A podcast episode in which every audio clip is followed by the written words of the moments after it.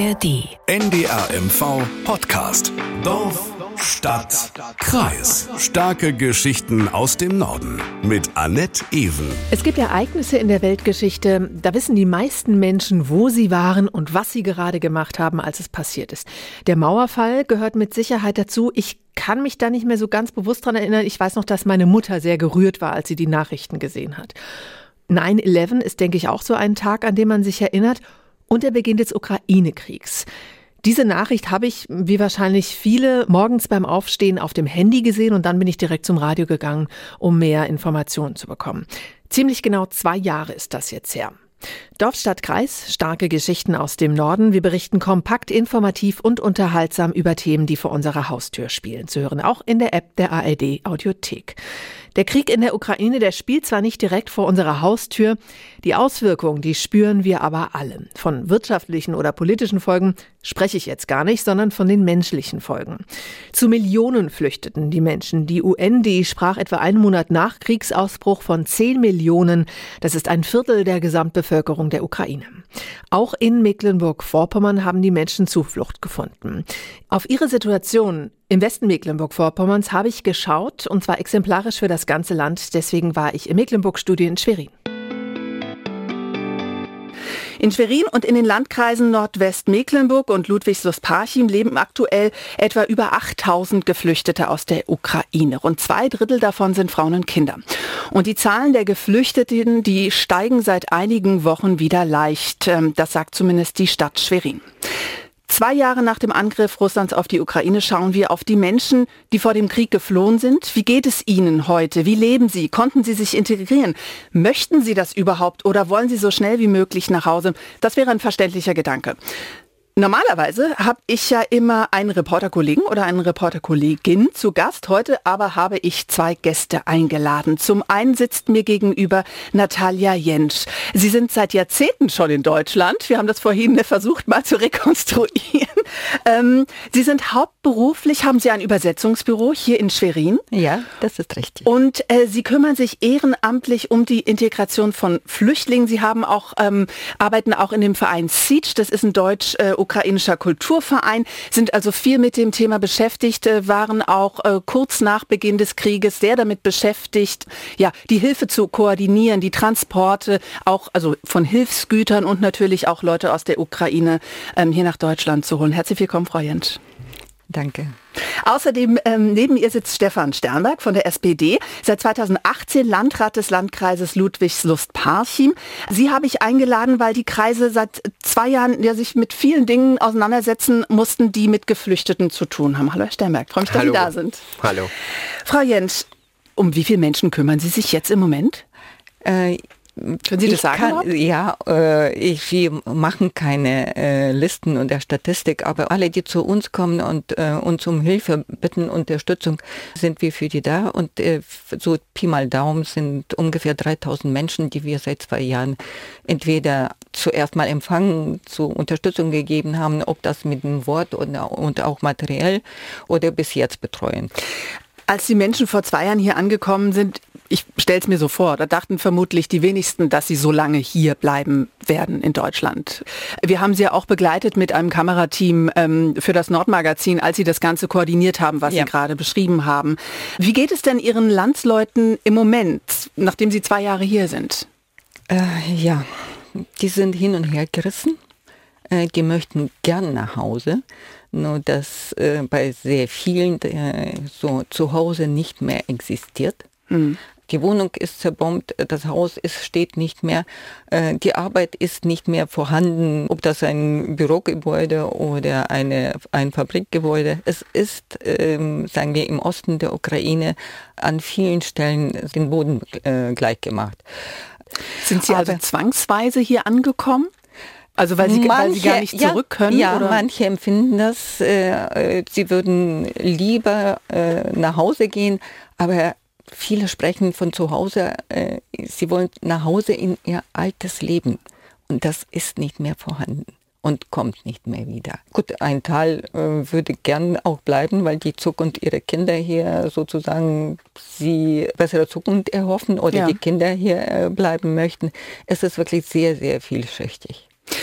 Herr Sternberg, Nur wenige Tage nach den ersten Angriffen Ende Februar, ich habe nachgeschaut, ich glaube es war der 4. März, da sind die ersten Flüchtlinge im Landkreis Ludwigslust-Parchim angekommen. 145 Plätze standen da zur Verfügung. Mittlerweile leben knapp 3000 Flüchtlinge in ihrem Kreis. Aus Ihrer Sicht, sind die Leute hier angekommen? Ich würde dieses Wort vielschichtig auch einsetzen, also unterbenutzen. Ich glaube, dass ein Großteil angekommen ist, weil wir gerade in den ersten Wochen eine unglaubliche Hilfsbereitschaft und auch einen Integrationswillen auch in unserer eigenen Bevölkerung erlebt haben, die es uns sehr einfach gemacht haben, auch zu helfen.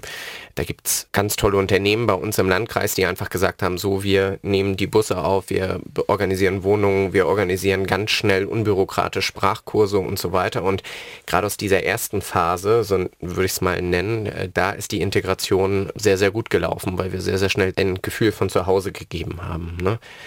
Ich finde immer, wir vergessen ja ganz schnell in unserer Gesellschaft und ich versuche mich immer in diese Menschen reinzuversetzen und denke, Mensch, so wie eben auch beschrieben, da ist nichts mehr, ne? Die haben nichts mehr und das, was wir denen zur Verfügung stellen, das Sofa, das Bett, der Sessel, das ist zu Hause für die Geflüchteten.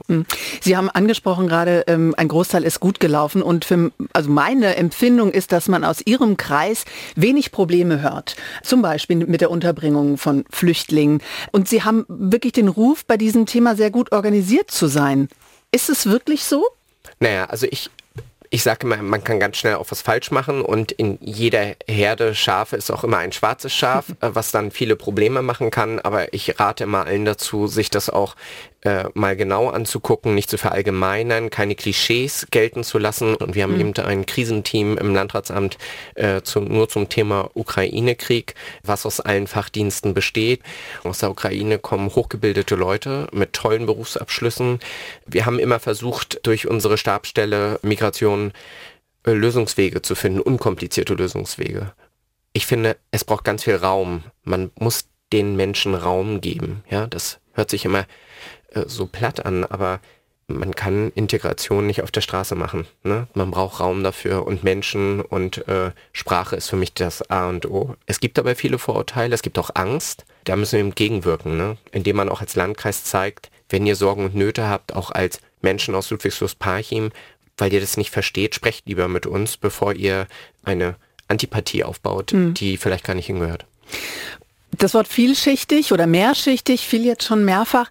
Also ich kann mir vorstellen, dass, wenn ich mein Land verlassen müsste, in ein anderes Land und dann sage, okay, ich will vielleicht gerne zurück oder ich will sehr bald, ich hoffe, dass ich gerne zurück kann, auch wenn das zu Hause anders aussieht.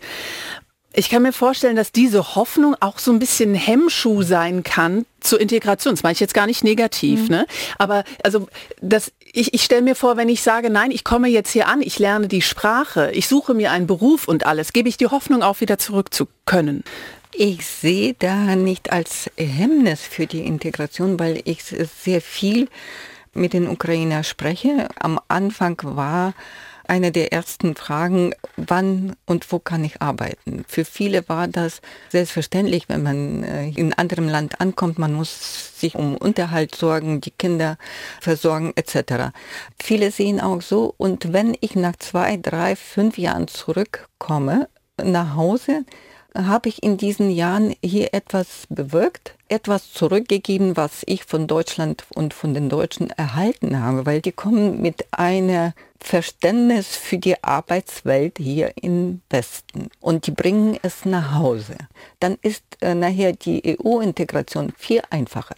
Aber je länger die Ukrainer und Ukrainerinnen hier bleiben, desto mehr neigen sie zu der Aussage, ich bleibe hier.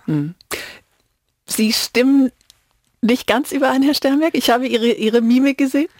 Doch, in großen Teilen würde ich sagen ja, aber wir tun immer so, als wenn die Ukrainer sich bei uns integrieren müssen. Aber ich glaube, auch wir haben einen großen Anteil daran, mit all unseren gesellschaftlichen Problemen, die wir selber haben, Arbeitskräftemangel und so weiter, das als Chance zu verstehen, bei denen, die wollen, oder die wir auch vielleicht ein bisschen überzeugen müssen, dass Deutschland ein Land ist, in dem sie vielleicht auch eine Zukunft haben können. Denn ich weiß zum Beispiel bei einer Besichtigung in Zarentin, da haben wir uns gerade in den ersten Wochen eine Wohnung angeguckt, in der eine Familie gewohnt hat. Und wir kamen da rein, die hatte nichts, ein Koffer. eine Mutter mit 2 Kindern. Und dann haben wir uns unterhalten, die hatten Kekse auf dem Tisch. Also man hat so diese Gastfreundlichkeit, dass sich sehr geehrt fühlten, dass wir kamen, und haben wir uns unterhalten. Die war Chefin in der Ukraine von Nestle. Und dann hat sie erzählt, also die kam in den ersten 4 Wochen, die Fabrik war eine der ersten, da ist wirklich eine Rakete durchgeflogen, die konnte das komplett beschreiben, und wie ihr Mann dann ganz schnell weg musste, und die hat so beeindruckend beschrieben, wie sie diese Aufnahme in Deutschland empfunden hat, im Positiven, dass ich gesagt habe, da hat's gut funktioniert. Aber ich höre eben doch viele Beispiele, wo man auch als Ukrainer merkt, dass man in Deutschland gegen eine Wand läuft und dann vielleicht noch mehr dieses Gefühl von Heimweh bekommt, wenn man denkt, oh, wie soll ich diese Hürde jetzt nehmen? Mhm. Ne? Berufsanerkennung, ein Riesenthema. Und ich glaube, dass das so dieses zweischneidige Schwert ist, was wir im Moment haben, wo man oder die Medaille 2 Seiten hat, wo man nochmal genau hingucken muss, sind wir da gut oder sind wir da vielleicht nicht so gut? Wir haben schon ganz viele Sachen angesprochen, auf die wir gleich noch ein bisschen weiter eingehen werden. Stichwort Deutschkenntnisse. Viel auch schon. Aus Ihrer beider Erfahrung, gibt es genug Deutschkurse? Nein. Und es ist auch so, unser Verein hat sofort reagiert. Wir geben auch unsere Deutschkurse, gut, nicht auf dem Niveau, aber für Alltag. Die Menschen möchten Deutsch lernen, um hier, sagen wir, zu kommunizieren, mit Menschen zu sprechen.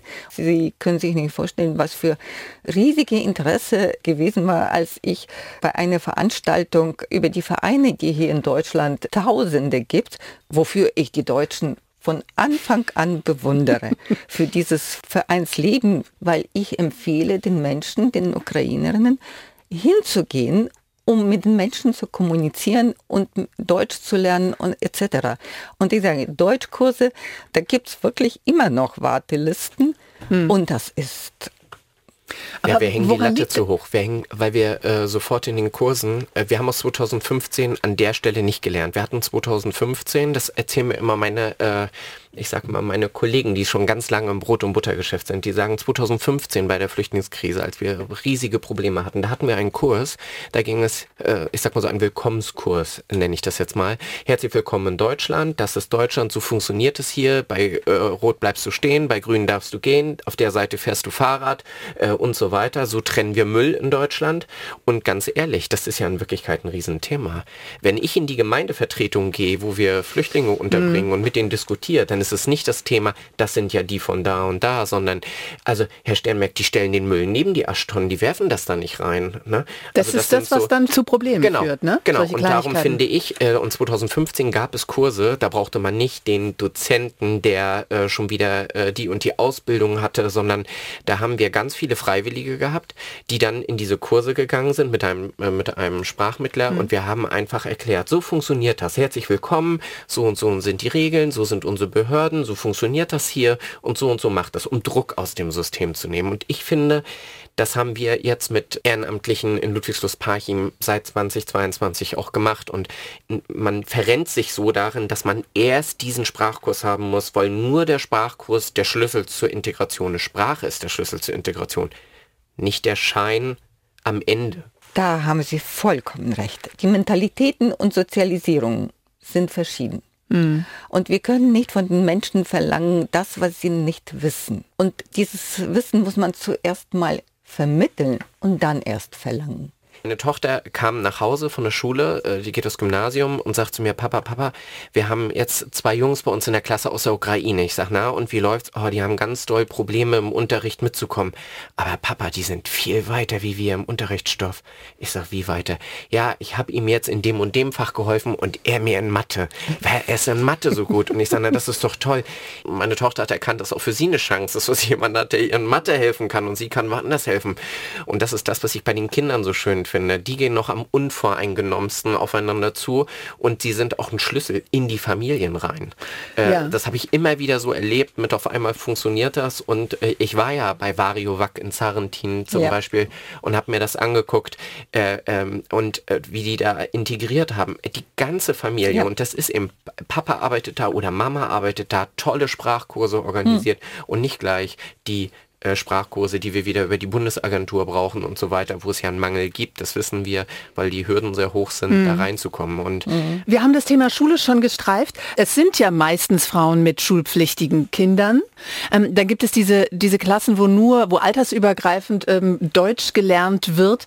Sie haben es schon anklingen lassen. Wie geht's denn dann weiter für die Kinder? Ist das einfacher für Sie? Also ich glaube, jeder, der Kinder hat, kennt aus Kita oder Schule ein Kind aus der Ukraine, und mal klappt es besser, mal schlechter aus Ihrer Erfahrung. Ja, ganz schnell waren die Klassen überfüllt und man kann nicht so viele Lehrer zaubern, wie viele Kinder auf einmal da waren. Und dann wurden die Klassen geformt, wo dann die ukrainische Kinder waren, und dann wurden auch beschult von einer deutschen Lehrerin und einer ukrainischen Lehrerin, die als Hilfe weil man darf nicht ohne Anerkennung der Abschlüsse als Lehrerin arbeiten. Und wir haben dann für die Stadt Lehrerinnen ausgesucht bei uns, die eben sofort einsteigen konnten und diesen Hilfsjob ausgeübt. Aber die haben das sehr gern gemacht und das war ganz toll, weil die Menschen fühlten sich gebraucht. Und das ist sehr, sehr wichtig. Werden die Abschlüsse anerkannt? Also was bringt es denn das? Also es ist nicht umsonst, ne? Nein, abgesehen davon von Sprache und Erfahrung sammeln. Ja, die Schulkinder haben Online-Unterricht, das war in der Ukraine erstaunlich gut organisiert. Haben die dann zwei Unterricht? Ja. Also deutsche Schule? Oh, ja. Die ist ja auch anstrengend. Das war für die Kinder sehr anstrengend. Ich finde auch, das muss man rausstellen, ne? Man muss ja einmal auch rausstellen, Schwerin ist nun ein, ich sag mal, im Vergleich zu Lub eine Stadt. Eine Stadt. Kompakter vielleicht auch. Genau, ne? Ja, so, genau. Und wir haben ja wahnsinnige Probleme in der Fläche gehabt. Ja. Ne? Wenn man die Region Zarentin, Boizenburg, Hagenow sieht, Valluhn, Gallin, da haben wir ja sehr, sehr viele Ukrainer aufgenommen, weil die Unternehmen natürlich auch sofort die Unternehmensintegration ist mit die beste Integration überhaupt am Arbeitsplatz mit Kollegen und so weiter. Aber ich habe auch mitbekommen, was das für eine große Last auf unser Schulsystem war und auch für die vielen Lehrer. Und man muss mal für die Lehrer hier echt eine Lanze brechen. Ne? Wir hauen immer drauf auf unser Bildungssystem, aber eigentlich, was da an den kleinen Schulen auch im ländlichen Raum geleistet wurde, über Nacht, habe das an ein paar Stellen im Landkreis mitbekommen, dass auch eine kleine Dorfschule mit 40 Kindern, eine Grundschule, was für Aufgaben die stehen, mit 5 Lehrern. Und dann 5 ukrainische Kinder. Das ist schon eine Mammutaufgabe.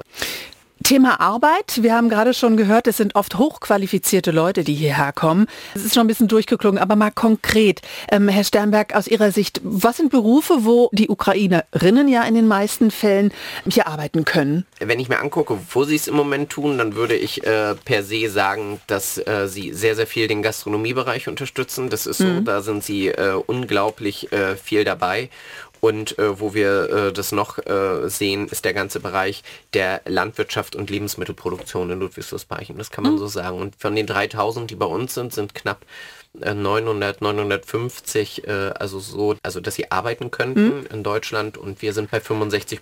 Das ist keine schlechte Quote, die im Landkreis arbeiten, also ein voll erwerbstätige. Das ist eine sehr gute Quote eigentlich. Ne? Aber wenn man sich dann das Delta anguckt, woran es dann bei dem Rest liegt, dann würde ich sagen, müssen wir mit der Berufsanerkennung schneller werden. Und das ist ja in Deutschland nicht zentral. Das läuft ja für die jeweiligen Berufsrichtungen bei den jeweiligen Kammern oder liegt im Ministerium, je nachdem. Da haben wir den meisten Beratungsaufwand, weil das ein Riesenbollwerk ist.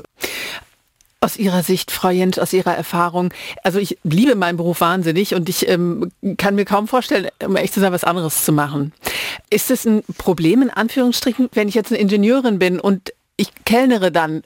Beides respektable Jobs, aber die Ingenieurin wollte ja keine Kellnerin sein, sondern wäre sie Kellnerin geworden. Ist es ein Problem für Ihre Landsfrauen, ja meistens dann in komplett anderen Berufen zu arbeiten? Nein.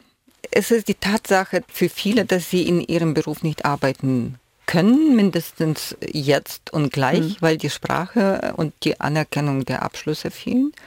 Und die meisten sehen das sehr pragmatisch und sagen, okay, dann steige ich woanders ein. Und die müssen sich neu erfinden. Das heißt, alles ist anders. Es ist alles anders.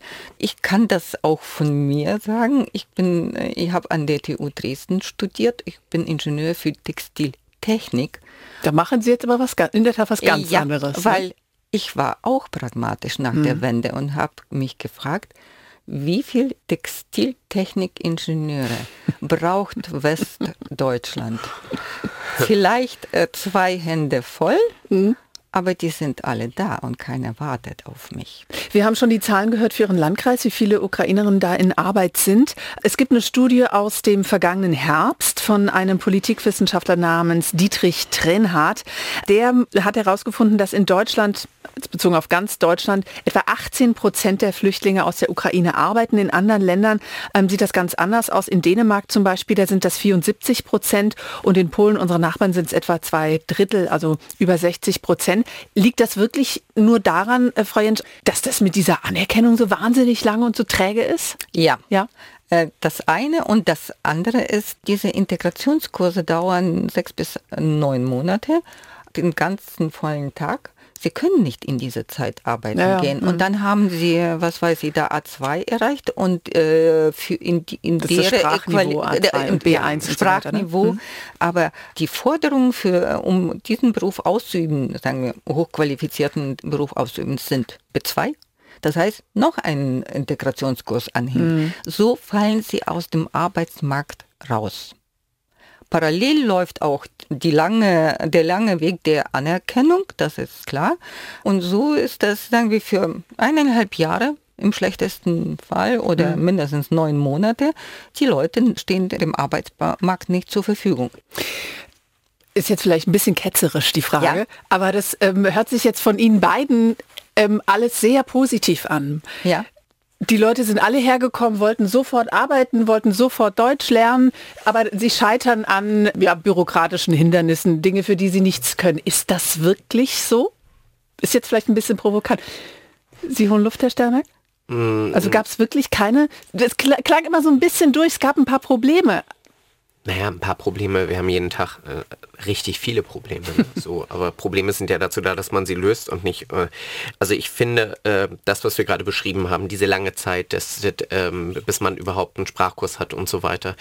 Klar ist, Deutschland ist ja kein Land, was wie andere Länder um uns herum sehr schnell die Chance auch in der Person sieht, sondern Deutschland muss erst alles nach Katalog abarbeiten und dann sind sie aber 1,5 Jahre hier. Und dann hat man in Teilen auch die Hängematte kennengelernt. Und das muss man jetzt hier mal ganz offen sagen.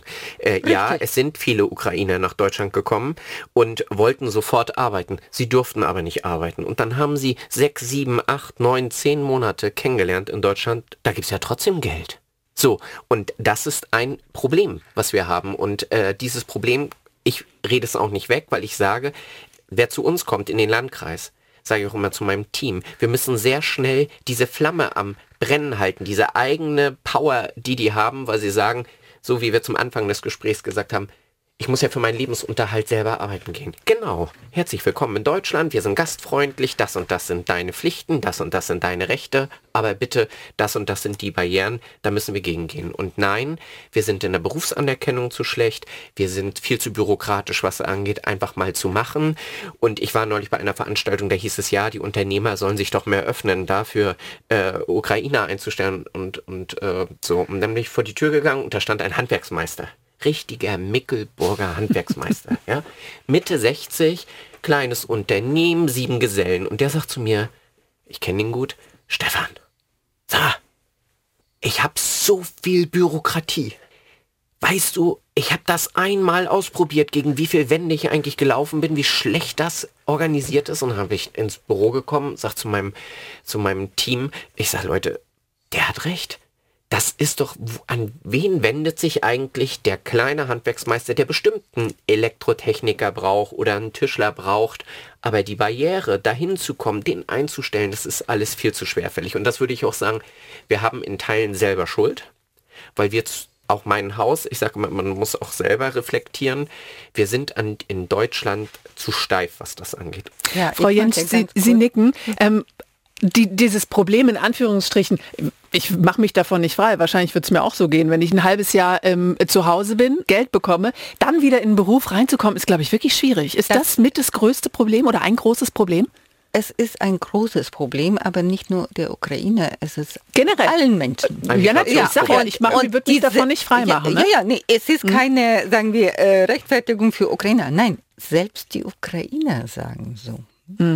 Es ist, die erkennen das und sagen, naja, eigentlich kann man auch so leben. Und je länger das dauert, nicht in die Arbeit, man entfernt sich von der Arbeit. Ja.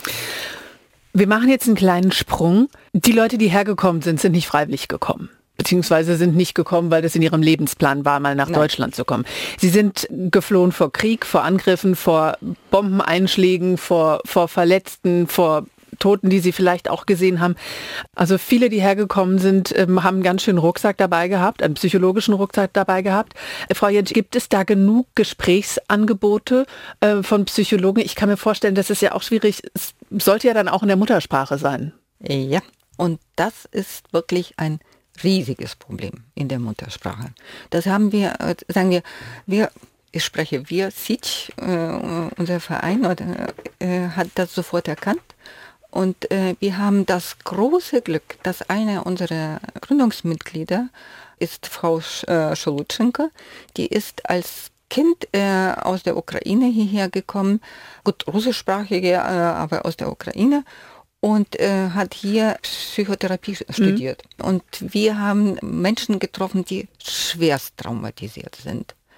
Und die Kinder ja auch. Und ne? Die Kinder auch. Wir haben Kinder gehabt, die auf dem Flucht aufgehört haben zu sprechen. Ein Mädchen hat verlernt zu laufen. Sie lag 3 Monate im Helios-Klinik, um laufen zu können.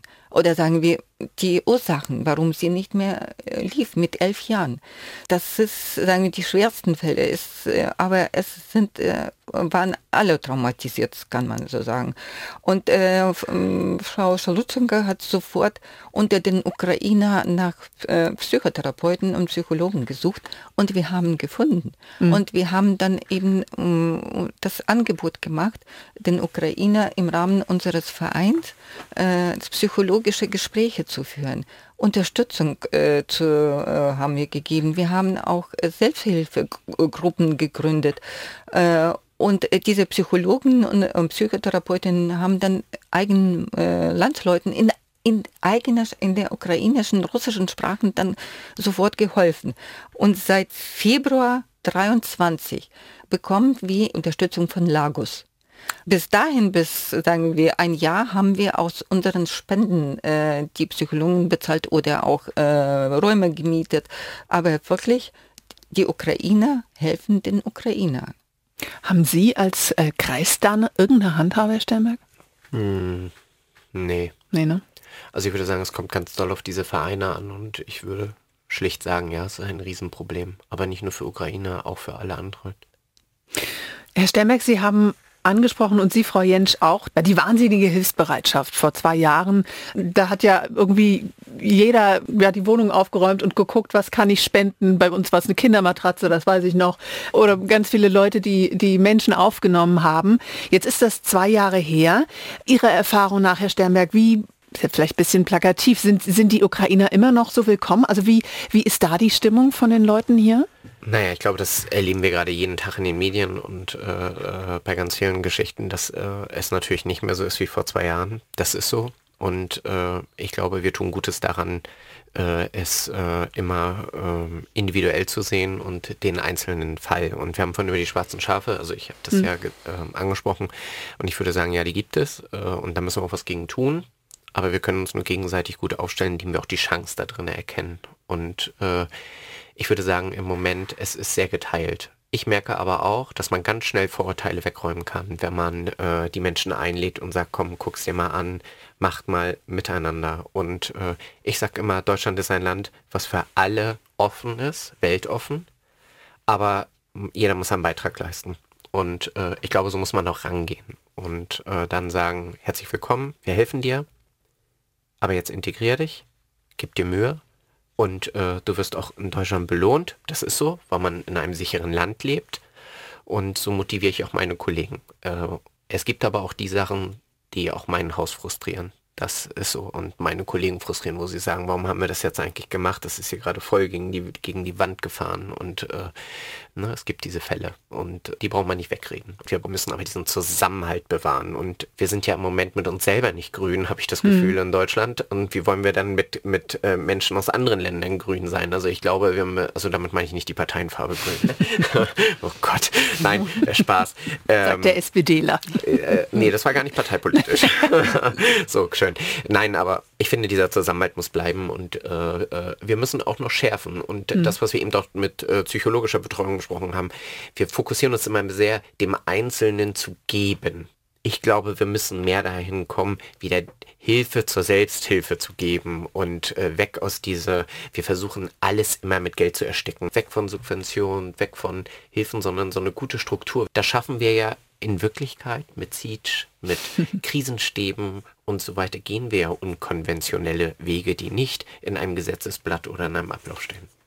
Haben wir, Frau Jentsch, vielleicht auch zu hohe Erwartungen an die Integration, wir Deutschen? Ja, weil die Deutschen, rechne mich auch fast dazu, ist wirklich schwierig, in die Lage der anderen zu versetzen, weil diese Brüche im Leben nicht gehabt hat. Und diese Solidarität und Hilfsbereitschaft am Anfang war da, die war wirklich wie eine riesige Welle, die uns entgegenkam. Und ich schätze mich zu den glücklichen Menschen, die mit Deutschen zu tun haben, die wirklich positiv zu den Ukrainer eingestellt sind, weil sie zu uns in den Verein kommen und Hilfe anbieten. Ich weiß, dass andere Einstellungen sind und die sind manchmal absolut objektiv. So ungefähr, warum müssen wir jetzt privat unterstützen, wenn der Staat schon so viel unterstützt? Da pragmatischen Deutschen sagen, ist alles erledigt. Aber Frau Jentsch, wir waren hier gerade genau an diesem Brechpunkt in unserer Gesellschaft, den ich nicht richtig finde. Sie haben gerade gesagt, ich bin seit 82 in Deutschland und ich zähle mich vielleicht auch dazu. Ich finde, Sie müssen sich nicht entschuldigen. Sie sind seit 82 hier, Sie engagieren sich gesellschaftlich, Sie sind Unternehmerin. Ich entschuldige in Deutschland mich nicht. Gut, und ich würde Sie fragen, ist Deutschland Ihr Zuhause, Ihre Heimat? Ja, das ist mein Zuhause. Und damit haben Sie alle Fragen beantwortet. Da müssen wir hin und nichts anderes ist wichtig. Das alles andere machen wir in unseren Köpfen und das macht es kaputt. Und ich finde das toll, wie Sie brennen. Ich habe Sie ja schon bei ganz vielen anderen Veranstaltungen. Ich würde mir mehr das wünschen, dass wir das sehen und ich finde das einfach toll. Und wenn Sie sagen, Deutschland ist Ihr Zuhause, dann haben wir dann richtig gemacht, miteinander. Ja, es ist absolut und ich sage das immer. Ich bin hier zu Hause, wenn mir jemand sagt, wann fährst du nach Hause? Ich sage, in 10 Minuten, wenn die Arbeit zu Ende ist. Oder so ungefähr, ja. Warum ich so gesagt habe, aus meiner Seele, ich bin noch immer ein Stück Ukrainerin. Wobei meine Bekannten in der Ukraine sagen, du bist keine Ukrainerin von der Mentalität, von deinen Einsichten etc. und so weiter. Mein Mann hat in der Ukraine studiert, er ist ein Deutscher. Und die sagen, der ist ein Ukrainer. Ach, also das war ja dann Integration in zwei Richtungen. Genau, Integration in zwei Richtungen. Schön. Ich habe lange über ein salbungsvolles Schlusswort nachgedacht. Mir ist keins eingefallen. Das, was ich so mitnehme, ist, es läuft schon eine Menge gut, es ist aber noch Luft nach oben und die Bürokratie ist oft diejenige, die uns dann Schnippchen spielt. Ich bedanke mich bei Natalia Jentsch für das Gespräch. Vielen Dank, dass Sie da waren. Ich danke Ihnen, dass Sie mir die Möglichkeit gegeben haben, mal von den Ukrainer und über die Ukrainer zu sprechen. Und bei Stefan Sternberg bedanke ich mich auch. Danke Ihnen. Ich bedanke mich auch. Habe nochmal viel gelernt. Dankeschön. Dorfstadtkreis@ndr.de, das ist die E-Mail-Adresse. Wenn Sie Themenvorschläge haben oder Kritik, schreiben Sie uns immer gerne zu diesem Thema oder zu jedem anderen. Und zu guter Letzt, wenn Sie doch noch etwas tiefer in die politische Komponente des Kriegs einsteigen möchten, dann kann ich Ihnen den Podcast 11KM empfehlen. Weißwurst, Weltpolitik und Widerstand, so heißt die Folge. Es geht um die 60. Münchner Sicherheitskonferenz, die gerade stattgefunden hat. Und da wird natürlich auch über den Krieg in der Ukraine gesprochen. Und damit verabschiede ich mich. Mein Name ist Annette Ewen. NDR-MV Podcast. Dorf, Stadt, Kreis. In der kostenlosen NDR-MV App und in der ARD Audiothek.